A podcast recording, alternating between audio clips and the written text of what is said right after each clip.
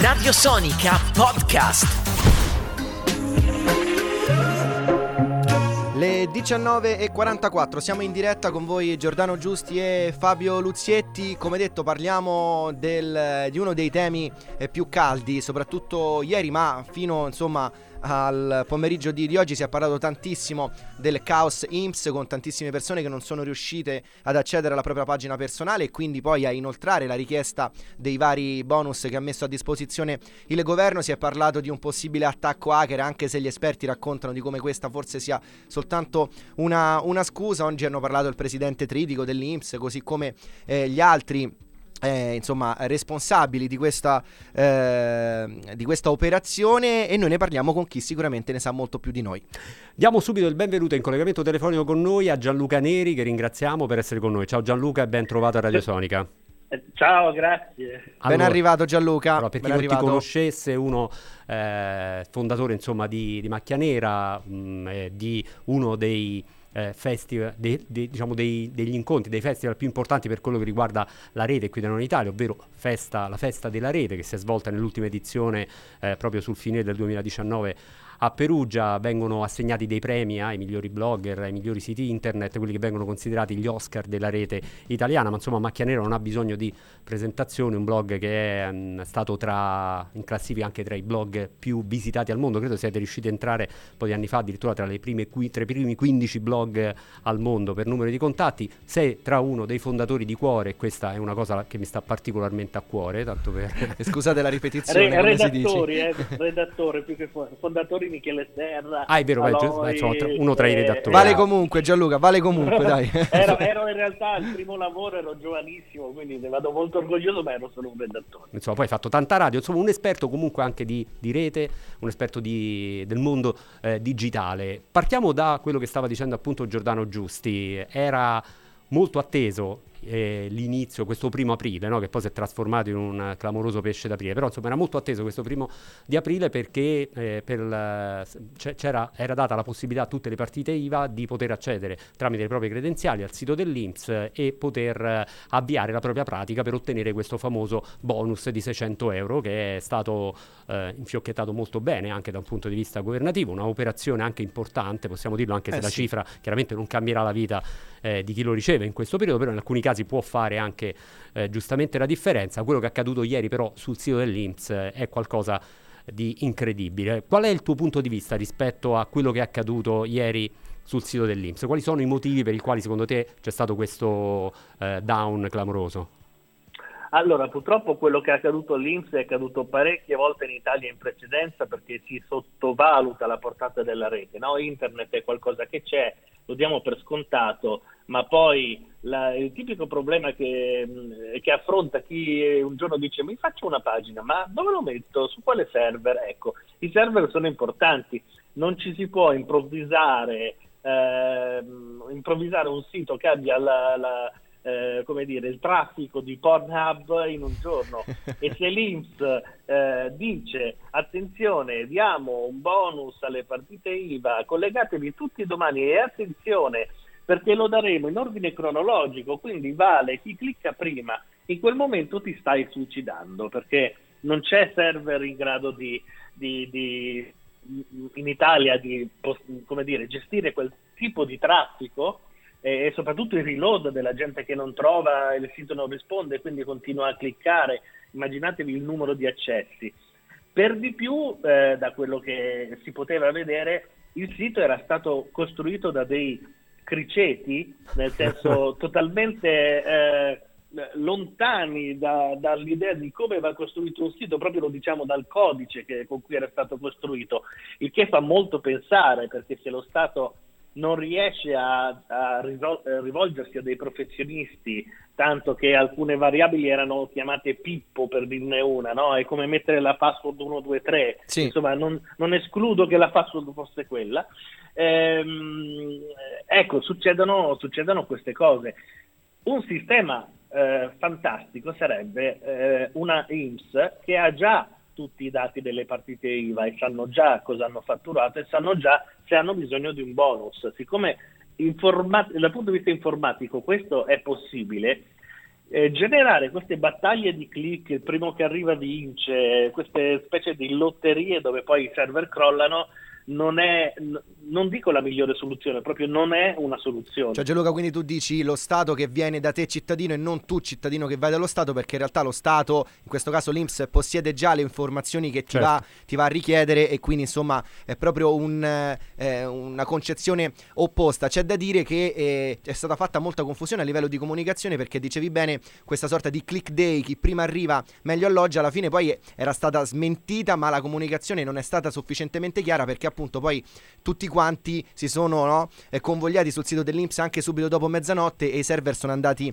in tilt dopo poco. Hai citato Pornhub e non è un caso probabilmente, immagino Gianluca, perché proprio ieri sera uno dei siti più importanti legati al mondo della pornografia ha chiocciolato, ha taggato su Twitter l'account dell'Inps scrivendo vorremmo offrirvi aiuto per potenziare il vostro sito grazie ai nostri server. Contattateci, al momento siamo sui 4500 retweet. Gianluca, a parte le battute, ti chiedo, eh, il presidente dell'Inps Tridico, così come eh, altri eh, responsabili eh, della piattaforma hanno parlato di un possibile attacco hacker, faranno una denuncia e si muoverà la Procura di Roma. Tu da esperto credi a questa teoria oppure no?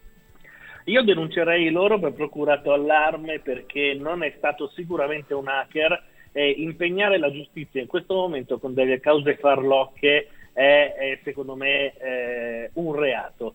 Um, il problema è che è stato sottovalutato quanto un server può ottenere. Considerate che questo è un problema anche per i grossi, anche per Pornhub o mettiamo anche un Netflix che usa lo streaming e quindi tanta di quella banda che non possiamo nemmeno immaginarci.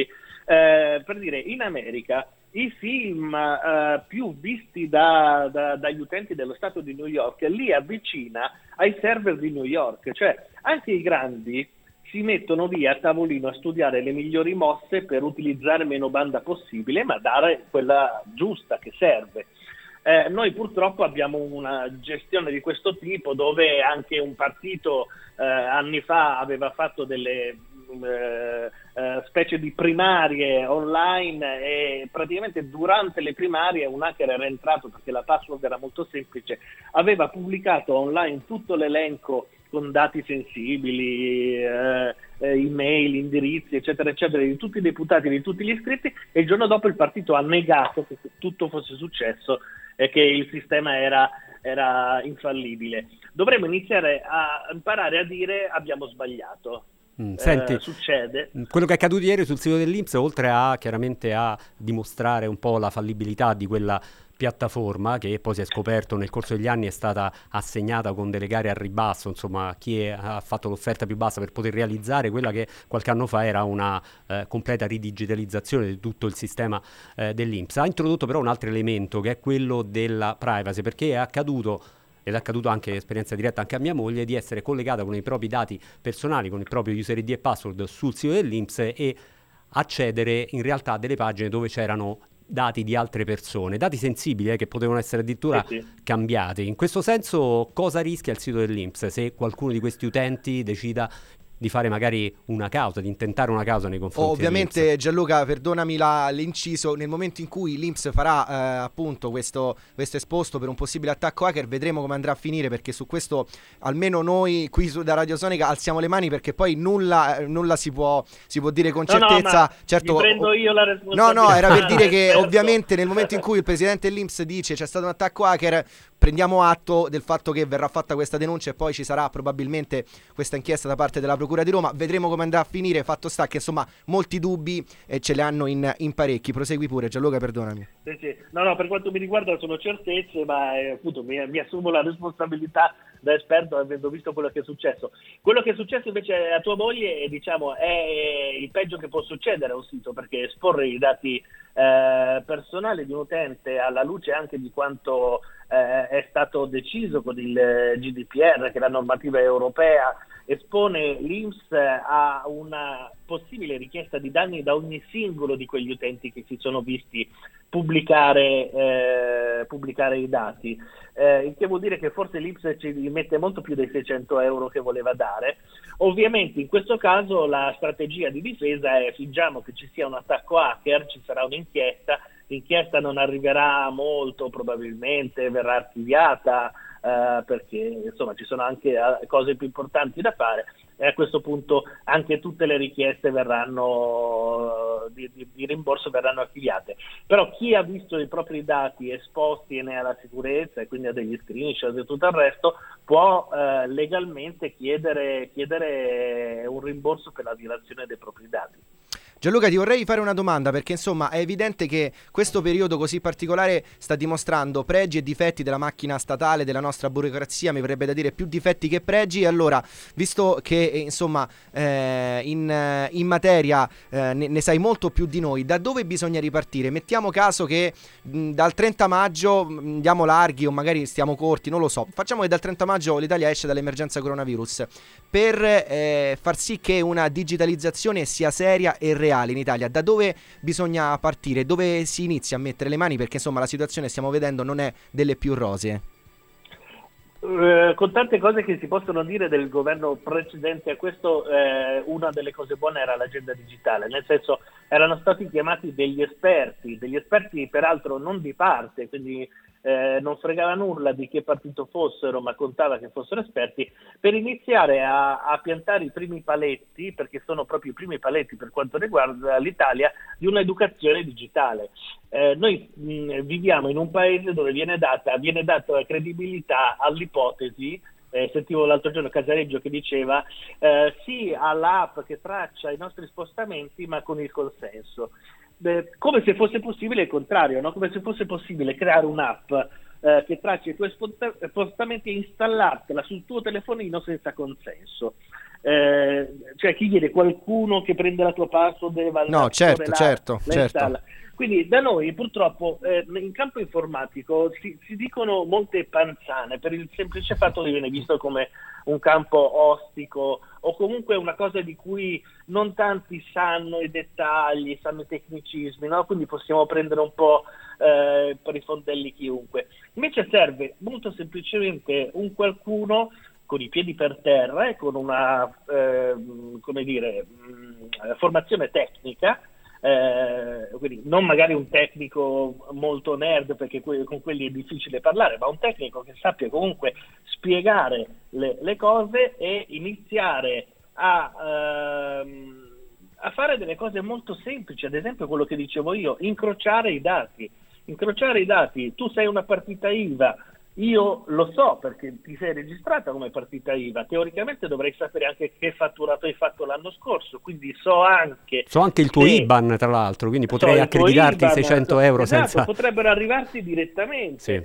Ehm, eh, l'incrocio dei dati è veramente molto importante perché eh, ad esempio un'identità digitale unica consente di poter richiedere dei documenti a casa eh, che eliminerebbero le code, a parte che adesso le abbiamo eliminate direttamente alla fonte. Ma, solo, eh, solo ai supermercati sono rimaste. Esatto, esatto.